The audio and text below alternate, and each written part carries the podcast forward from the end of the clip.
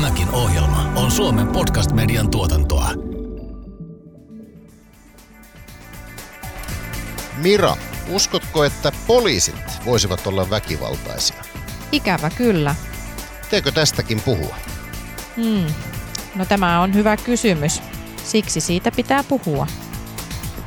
Tämä on Amnestin podcast. Pitääkö tästäkin puhua? Tällä sarjan toisella tuotantokaudella keskustelua luotsaavat tuttuun tapaan Mira Luoti ja Harri Moisio. Tässä jaksossa pohditaan, onko poliisilla oikeutta käyttää väkivaltaa tilanteen rauhoittamiseksi. Miran ja Harrin vieraina ovat Helsingin Sanomien toimittaja Pekka Hakala sekä tutkija Markus Himanen. Lisäksi puhelimen päässä on oikeustieteen tohtori Henri Rikander. Mielenosoittamiseen ilman muuta liittyy semmoinen jonkunlainen kansalaistottelemattomuuden elementti. Että ehkä poliisissakaan ei ole niin funtsattu loppuun asti, että sen pitää osata suhtautua siihen tottelemattomuuteen jollain järkevällä tavalla. Poliisin pitäisi turvata se, että siellä ei tapahdu mitään, niin kuin kellekään ei satu mitään.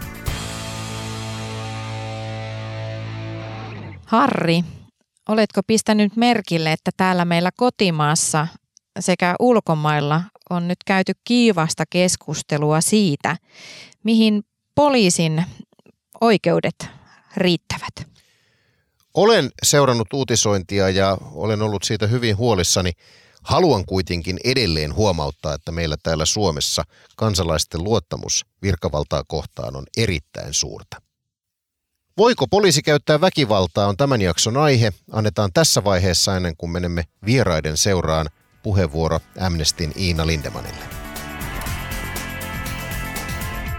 Jokaisella on oikeus osoittaa mieltä rauhanomaisesti, eikä siihen tarvita viranomaisen lupaa. Poliisin velvollisuus on helpottaa rauhanomaisten kokoontumisten järjestämistä ja vastata niiden turvallisuudesta. Turvallisuuden ylläpitämiseksi poliisilla on oikeus tehdä asioita, joihin tavallisilla kansalaisilla ei ole lupaa. Näitä ovat muun muassa oikeus käyttää voimaa henkilön pidättämiseksi ja oikeus kantaa asetta. Nämä oikeudet on annettu poliisivoimille, jotta ne pystyvät suojelemaan ihmisiä. Oikeudet ja valta tuovat mukanaan myös vastuun. Jos voimankäyttö on välttämätöntä muiden turvallisuuden takaamiseksi, poliisin tulee käyttää lievintä mahdollista keinoa. Vaikka poliiseilla on oikeus käyttää voimaa, sen pitäisi olla aina viimeinen vaihtoehto. Pian taannoisten presidentinvaalien jälkeen Valko-Venäjältä uutisoitiin poliisien kovista otteista rauhanomaisia mielenosoittajia vastaan. Mistä oikein on kysymys?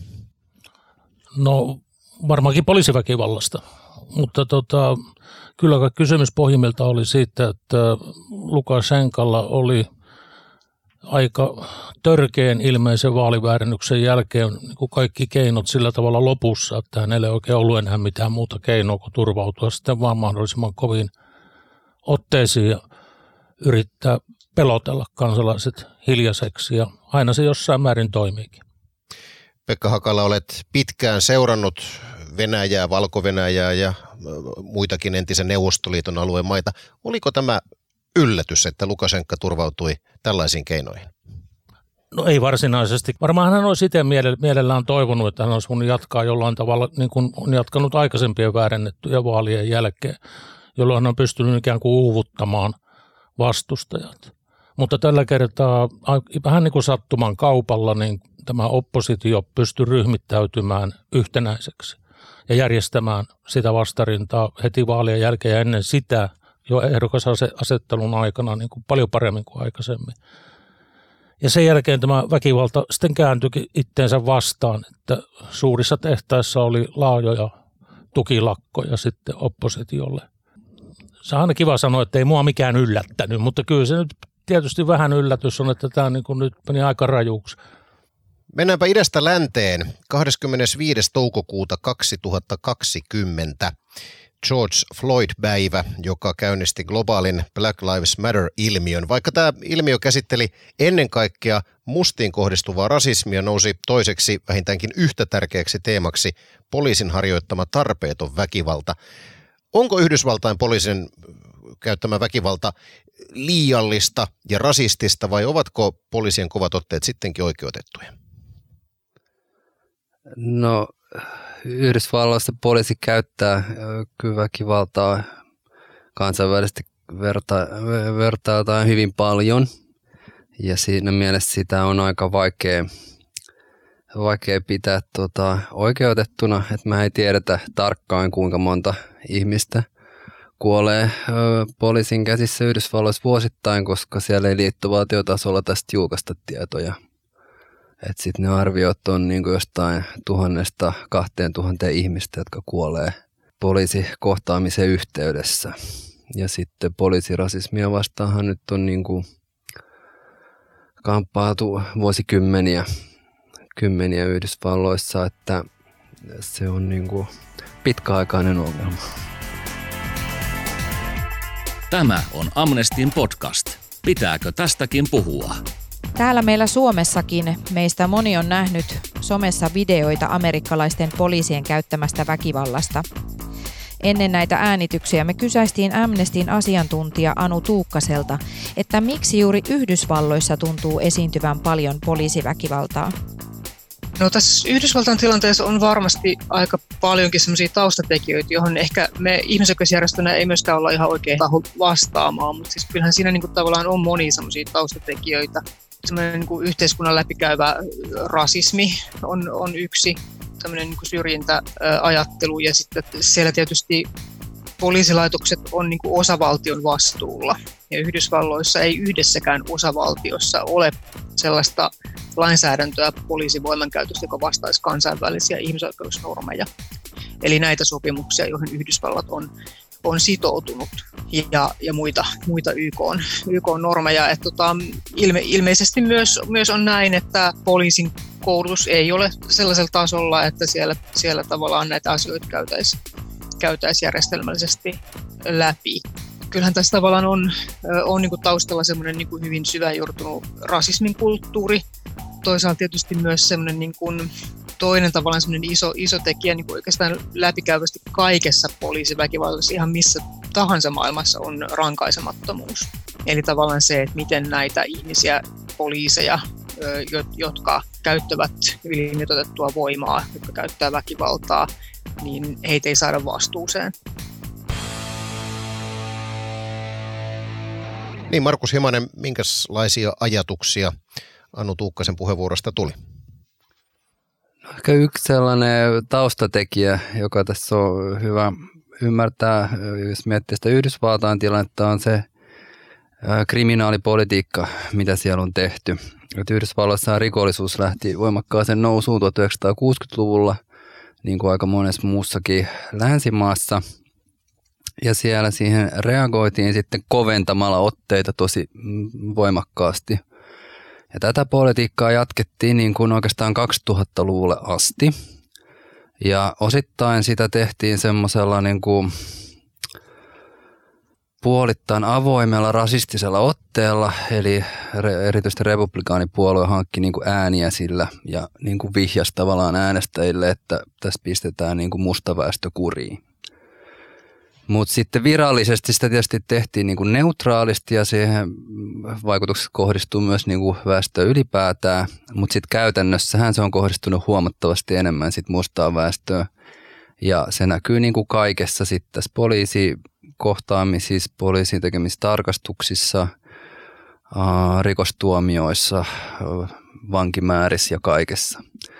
Ja siinä on sekä niin kuin iso vinouma sitten näiden väestöryhmien välillä, että ylipäätään sitä vankituomioita ja poliisitoimintaa on vaan niin kuin ihan liikaa. Että se on niin kuin merkittävä ihmisoikeusongelma siellä Yhdysvalloissa ja siihen on onneksi myös herätty. Kyllä mun mielestä toi, mitä on puhuttu nyt sitten tänä syksynä poliisin koulutuksesta siellä, niin se on minusta aika olennainen juttu. Mulla jäi niin jotenkin oikeastaan vielä enemmän kuin tuo George Floydin murha toukokuussa niin mieleen tuo Jack Blake Kenosassa, joka oli, tuli, siis poliisi tuli kotihälytykseen ja oli pihalla menossa maastoautonsa, jossa hänen kolme lasta oli takapenkillä ja sitten yritti hän siihen, siihen tuota, niin panna maahan pidätystilanteessa. No sillä Skrode kundi, niin sen nakkeli ne pari poliisia syrjää ja käveli siihen omalle autolle. Ja kun se on auto-ovella, niin toinen näistä poliisista tulee niin kuin puolen metrin päästä ampumaan selkään seitsemän laukausta. Mielestäni erittäin mielenkiintoista, että kolme niistä meni ohi. Äijä on ladon oven kokonaan ja se ampuu niin kuin neljä siihen ja kolme huitsin Nevadaan, niin sen täytyy olla ihan paniikissa sen poliisi. Se on tullut kaupungissa, joka on täysin jakautunut niin kuin valkoisen ja mustaan alueeseen, se on tullut väärälle puolelle, ja tommonen kundi. Niin se on ihan pissahousussa. Ei sillä ole koulutus antanut minkäänlaisia niin eväitä ja resursseja käsitellä sitä tilannetta, mitenkään muuten kuin tyhjentämällä se lipas siihen selkään. No se on aivan älytöntä tietysti. Seurasiko näistä Yhdysvaltain loppukevään tapahtumista mitään pysyvää? Voidaanko vetää johtopäätöksiä? No jo näistä aikaisemmista protesteista on seurannut jotain. Eli ainakin isoissa kaupungeissa niitä poliisiohjeistuksia on muutettu. Eli sitä voimankäytön kriteerejä on pyritty tiukentaa ja on annettu niin kuin ainakin sisäistä koulutusta enemmän. Ja se on myös johtanut siihen, että niitä että se poliisiväkivalta ja näiden poliisi tappamien ihmisten määrä on vähentynyt isoissa kaupungeissa. Mutta sitten pienemmissä paikoissa sit se suunta on ollut niin kuin toiseen suuntaan. Pitääkö tästäkin puhua? Eiköhän selvitetä seuraavaksi, että käyttääkö Suomen poliisi tarpeetonta väkivaltaa ja toisaalta, että kohdistuuko väkivaltaa poliisiin. Otetaan tähän välin keskusteluun mukaan puhelimen päässä oleva oikeustieteen tohtori Henri Rikander, jolla on aiheesta tutkimustietoa. Henri Rikander, olet tutkinut poliisiin kohdistunutta väkivaltaa. Kuinka yleistä se Suomessa on? Poliisiin kohdistunut väkivalta, se määrää voisi määritellä sitä kautta, kuinka paljon näitä rikosilmoituksia tehdään. Eli rikoslain 16-luvun ykköspykälä, virkamiehen väkivaltainen vastustaminen ja rikoslain 16.2. virkamiehen vastustaminen, niin nämä ovat ne rikosnimikkeet ja niitä on tuommoinen 1600 kappaletta vuodessa. Mutta sitten tutkimuksissa on havaittu myös sellaista, että poliisissa on myös tämän tyyppistä kuin sietämisen kulttuuri, joka tarkoittaa, että silloin kun ollaan niin kuin tämän väkivaltaisen vastustamisen ja pelkän vastustamisen rajapinnalla, niin poliisilla on taipumusta sitten valita se lievempi. Onko tehtävissä mitään johtopäätöksiä siitä, että onko tämä poliisiin kohdistunut väkivalta nousussa vai laskussa? Se on valitettavasti nousussa. Se on, se on yleiseurooppalainen ilmiö. Se on lähtenyt jo tuolta 70-80-luvulta Keski-Euroopasta, Pohjois-Euroopasta kasvuun. Ruotsissa se on vastaavalla ajalla kuin Suomessa niin kolminkertaistunut. Suomessa se on millenniumin jälkeen niin kaksinkertaistunut. Se tietyllä tapaa kulkee myös linjassa sen kanssa, että miten yleisestikin työhön liittyvään väkivaltaan suhtaudutaan. Mutta sitten toisaalta on mielenkiintoinen havainto siinä, että tämmöinen yleinen turvallisuus on parhainta, mitä ikinä Suomessa on ollut, sillä tämmöiset katuturvallisuusindeksit esimerkiksi osoittavat, että on turvallista liikkua kaduilla ja, ja väkivaltarikokset on vähenemässä. Mitä Henri Rikander tiedetään sitten siitä toisesta puolesta, eli kuinka paljon poliisi käyttää itse tarpeetonta väkivaltaa? No ensimmäisenä meidän pitää tehdä selväksi käsitteet väkivalta ja voimankäyttö. Väkivaltahan on siis ei-oikeutettua toimintaa, rikoslaissa kiellettyä toimintaa, kun taas voimankäyttö terminä ja sisällöltänä yhteiskunnallisesti katsotaan sallituksi norminmukaiseksi toiminnaksi. Eli kysytäänkö sitä, kuinka paljon tapahtuu voimankäyttöä poliisissa, vai kysytäänkö sitten sitä, että kuinka usein voimakeinojen käyttöä liioitellaan tai sitten kuinka usein esimerkiksi poliisi syyllistyy pahoinpitelyyn virkatehtävällä. No kuinka paljon voimankäyttöä sitten liioitellaan? No tämä on, tämä on niin hyvin yksittäisiä tapauksia Suomessa. Meillähän tota, tämmöinen laillisuusvalvontamekanismi on varsin hyvä. Eli meillä, meillä on tota virka-astevalvonta siellä poliisin sisällä. Sen jälkeen meillä on poliisihallitus, jonka tehtävä on valvoa poliisiyksiköitä – ja sen jälkeen meillä on lisäksi olemassa yleiset, ylimmät laillisuusvalvojat, oikeusasiamies ja oikeuskansleri, ja heidän keskinäisen työnjaon perusteella oikeusasiamies sitten valvoo näitä poliisiasioita. Sen lisäksi meillä on olemassa syyttäjävirasto, jonka tehtävänä on sitten tutkia sellaiset rikokset, joissa poliisin on rikoksesta epäiltynä Ja tämän lisäksi vielä muistettava, että aina kun poliisin voimankäytön yhteydessä sattuu tai syntyy vähäistä vakavempi vamma, on asiasta ilmoitettava valtakunnan syyttäjän virastolle siitä huolimatta, että tilanteessa ei edes ajateltaisi, että poliisi olisi syyllistynyt minkäännäköiseen rikokseen, vaan yhteiskunnan intressi on selvittää ne vähäistä vakavemmista vammoista lähtien, että mitä on tapahtunut. Ja lisäksi kansalaisella, joka on joutunut toimenpiteen kohteeksi tai kenellä tahansa muulla, joka sen tilanteen on nähnyt, on oikeus tehdä rikosilmoitus poliisille.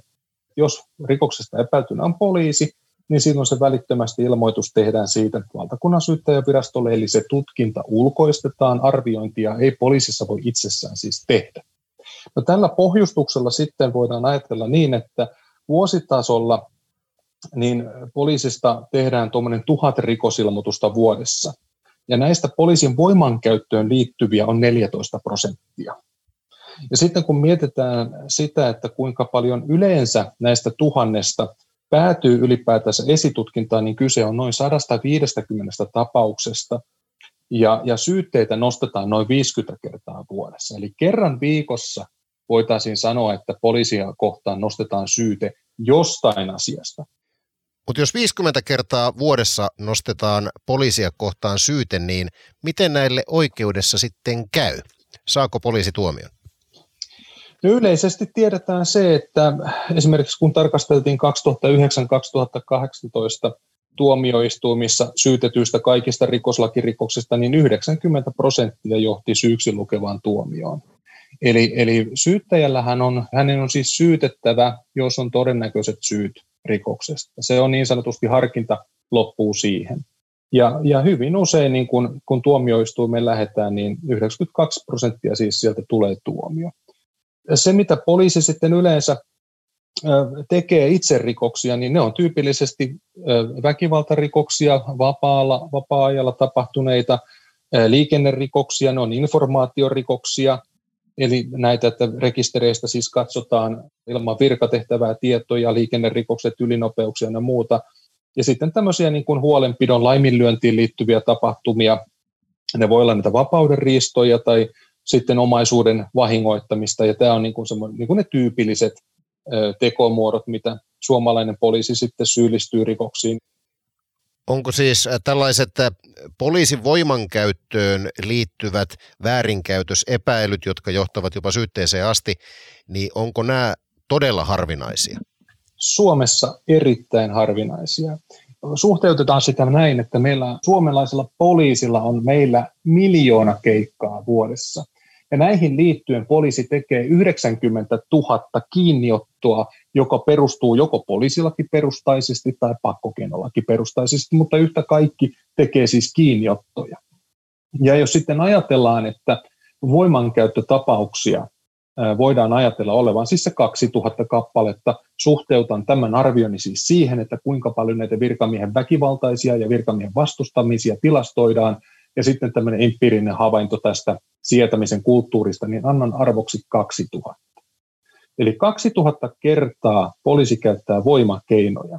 Ja sitten näistä, kun lähdetään tiputtelemaan sitä vielä alas, niin poliisi on erittäin harvoin rikoksesta epäiltynä voimakeinojen käytön tota, liiottelusta tai sitten se, että olisi syyllistytty pahoinpitelyyn. Mutta tänä keväänä tai kuluvana vuonna on annettu kaksi ratkaisua missä esimerkiksi sitten on tarkasteltu poliisin voimankäytön puolustettavuutta korkeimmasta oikeudesta. Mitä nämä tapaukset muuten ovat?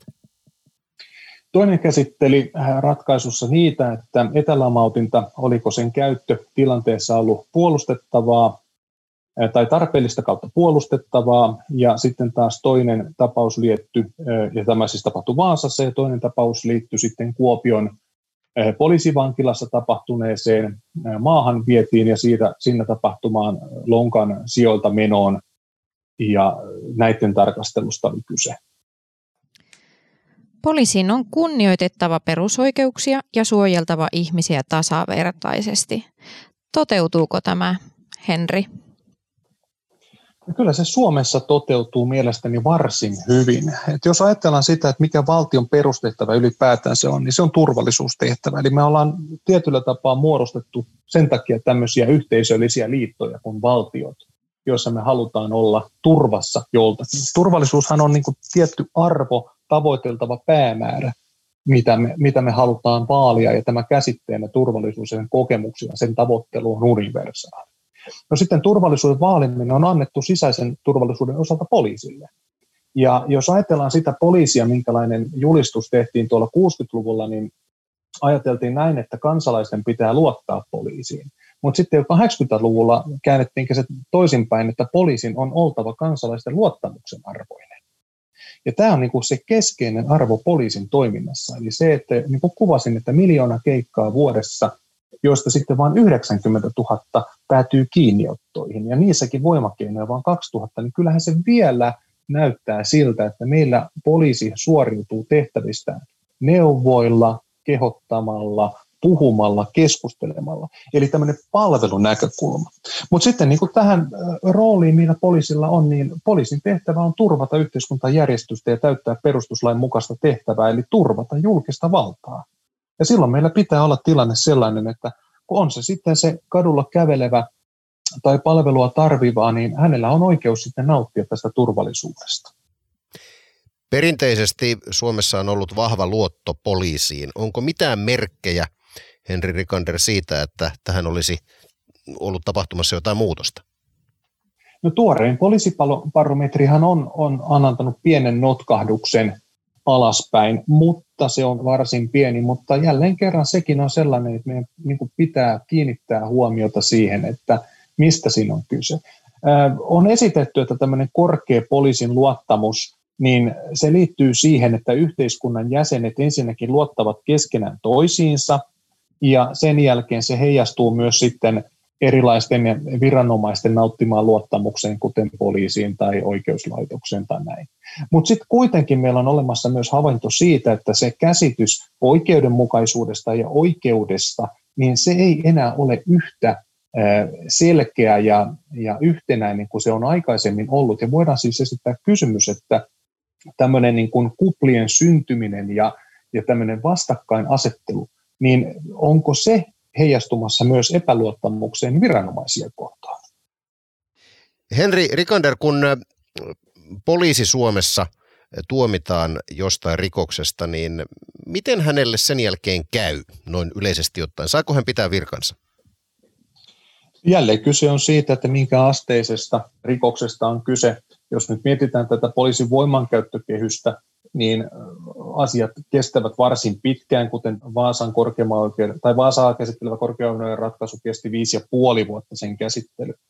Eli, eli se lähtee niin, että kun on epäilty laiminlyöntiin, sen jälkeen esitutkinta selvi, se suoritetaan, sen jälkeen tulee syyteharkinta ja sen jälkeen tulee tuomioistuin ensin käräjäoikeustasolla, sen jälkeen se etenee siitä se hovioikeuteen ja mahdollisesti korkeampaan oikeuteen. Tämä prosessi on varsin pitkä. Mutta poliisi voi menettää jopa virkansa, hän, hänet voidaan määräajaksi laittaa sivuun, palkatta ja siellä on useita virkamieslain mukaisia vaihtoehtoja ja se ei ole poliisille helppo tapaus ylipäätänsä olla tutkinnan kohteena. Että, että kun olen näitä omassa tutkimuksessa esimerkiksi haastatellut ja kysynyt, että miltä tuntuu olla tutkinnan kohteena, niin se on varsin rankka prosessi sille poliisille. Henri Rikander, osaatko sanoa, oliko tämä poliisien oma päätös vai onko siellä taustalla joku isompi taho, joka päättää milloin saa sumuttaa ja milloin ei? Annan kaksi esimerkkiä. Eli poliisin voimankäytöstä päättää se yksittäinen poliisimies silloin, kun se on siellä, tai poliisinainen, niin tämä yksittäinen poliisi käyttää itse harkintavaltaa, kun hän valitsee, minkä välineen hän ottaa tähän tilanteeseen. Hän hakee sillä lievintä tehokasta voimakeinoa ja, ja vaikutusta. Mutta sitten kun näitä poliisipartioita onkin kaksi, niin silloin on, puhutaan aina johdetusta tilanteesta, eli jompikumpi näistä partioista – on, on sitten aina tota, johtavassa asemassa ja siellä se yksi johtaa toimintaa. No sitten kun ollaan tämmöisessä mielenosoitustilanteessa, niin sinne on jo muodostettu tilanneorganisaatio, jossa on useampia poliisipartioita osallistumassa, ja silloin se on alistettu se toiminta niin sillä olevalle tilannejohtajalle ja hänen yläpuolella olevalle yleisjohtajalle. Eli sinne muodostetaan selkeä hierarkia siitä, kuka päättää, mitä tehdään ja missä vaiheessa. Eli kun poliisi käyttää sumutinta, niin se päätös, se ei ole koskaan sen yksittäisen konstaapelin päätös, kun näin tehdään. Joukkojenhallintatilanteessa voi esimerkiksi olla niin, että jos sieltä tulee yllättävä hyökkäys kohti rivistöä, niin on mahdollista, että siinä kaasua käyttää sitten poliisimies oman harkintansa mukaisesti. Mutta sitten kun taas katsoo tätä elomellakan... Elokapina. Elokapina, niin siinä se näyttää olevan johdettua toimintaa, eli, eli poliisit tulevat rivissä tekemään toimenpidettä, niin silloin näyttää siltä, että siellä on niin kuin käsky tullut, että nyt tehdään näin. Ja tätä ilmeisesti myös sitten julkisuudessa on sanottu, että kyse on ollut johdetusta toiminnasta. Henri Rikander, paljon kiitoksia haastattelusta ja mielenkiintoisista näkemyksistä. Pitääkö tästäkin puhua? Niin, Helsingin Sanomien toimittaja Pekka Hakala ja tutkija Markus Himanen. Henri Rikander tuossa viittasi lokakuussa tapahtuneeseen elokapinaan. Mitä ajatuksia tuo elokapinaan liittyvä keskustelu poliisin oikeuksista teissä herättää? Mitä mulle tuli siitä mieleen, että kun se tota, ää, siinä on musta se mielenkiintoista se tapa, millä se poliisi sen jälkeen perusteli sitten tällaista voimankäytön oikeutusta. Et poliisihan viittasi sitten siihen, että se tilanteen tota, se tilanne oli sellainen, että niitä voimatoimia oli pakko käyttää, että olisi muuten saanut liikennettä kulkemaan ja saanut sitä tilannetta rauhoitettua ja näin, näin poispäin.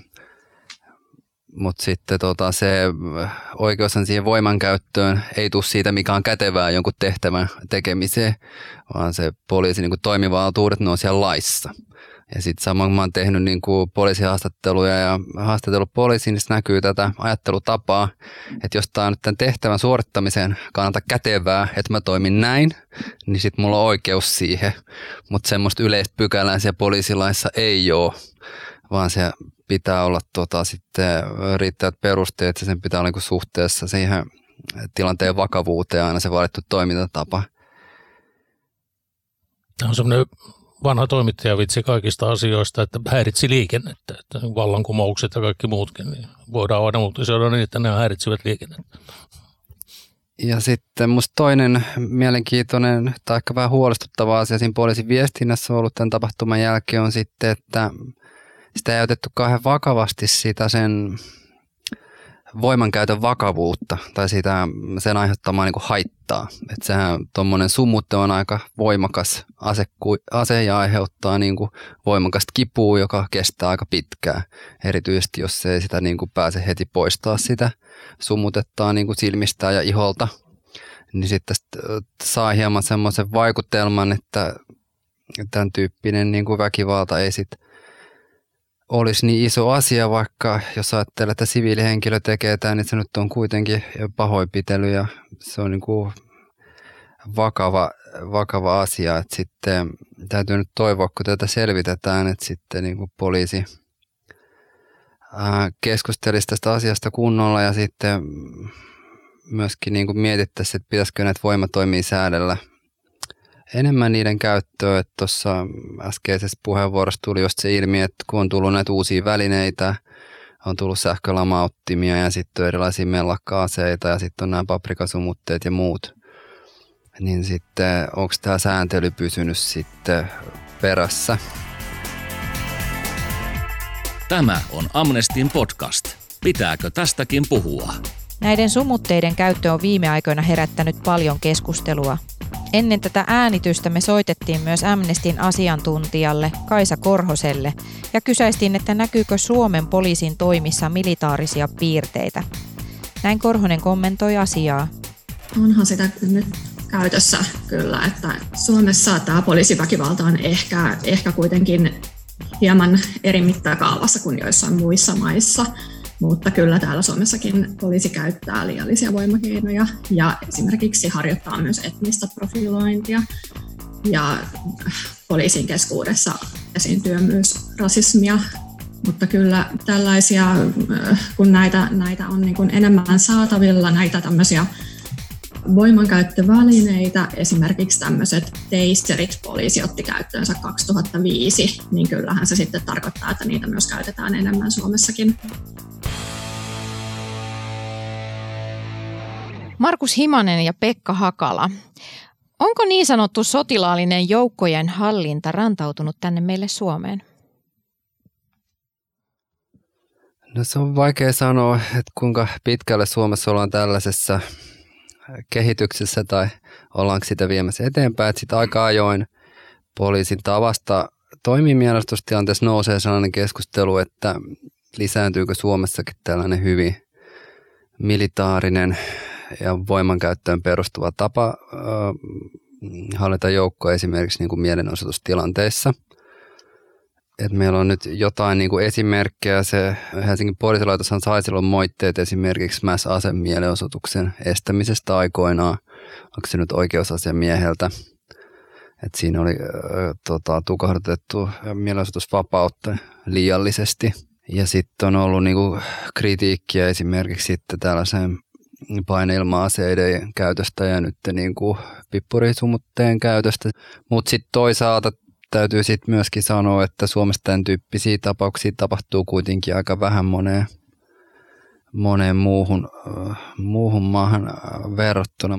No, sama epäilys kyllä herännyt, siis ei tässä mitään valtavaa tapausmäärää ole, mutta siis ihan viime vuosilta, että tämmöistä vähän olisi. Tuli ehkä ensimmäisen kerran mieleen silloin, kun poliisi hankki näitä paljon moitittuja ja panssarimersuja, maastoautoja, että tuohan suorastaan provosoi niin kuin käymään kimppuun, kun olette niin kuin joku kehitysmaan milisi siinä elvistelemässä uusilla mersuilla, ne pilkkukateeksi käy tietysti, mutta tota, että onhan se jotain sellaista on ilmassa, mutta mä niin ajattelisin sitä vähän silläkin tavalla, että kyllä niin kuin demokraattisella valtiolla täytyy olla joukkoja hallintakeinoja ja tapoja. Mä olin itse seuraamassa siis Itä-Ukrainan sodan alkua ja kyllä siinä niin kuin mennä sitku tulla silmään, kun katsoi sitä, että kun Ukrainalla ei ollut niin kuin siinä omassa vallankumouksessaan ja valtion romahduksessa mitään muita keinoja kuin olla tekemättä mitään tai kovilla.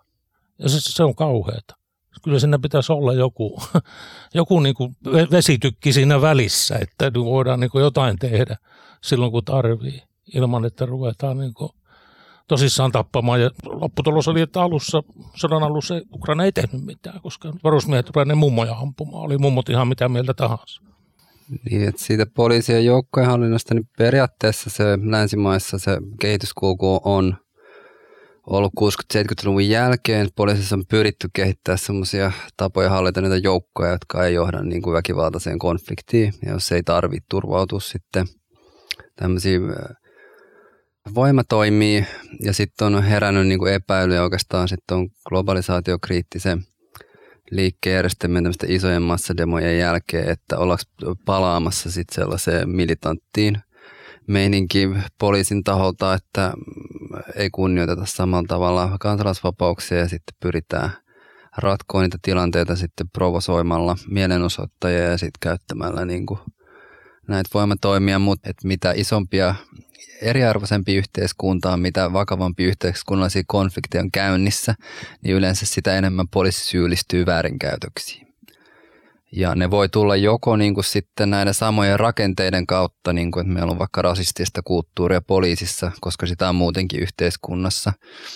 Tai sitten ne voi tulla niin kuin vaikka valko niin kuin suoraan valtionhallinnon taholta, jolloin se poliisi on pelkkä väline sitten tavallaan sen poliittisen poliittisten levottomuuksien niin kuin tukahduttamiseen.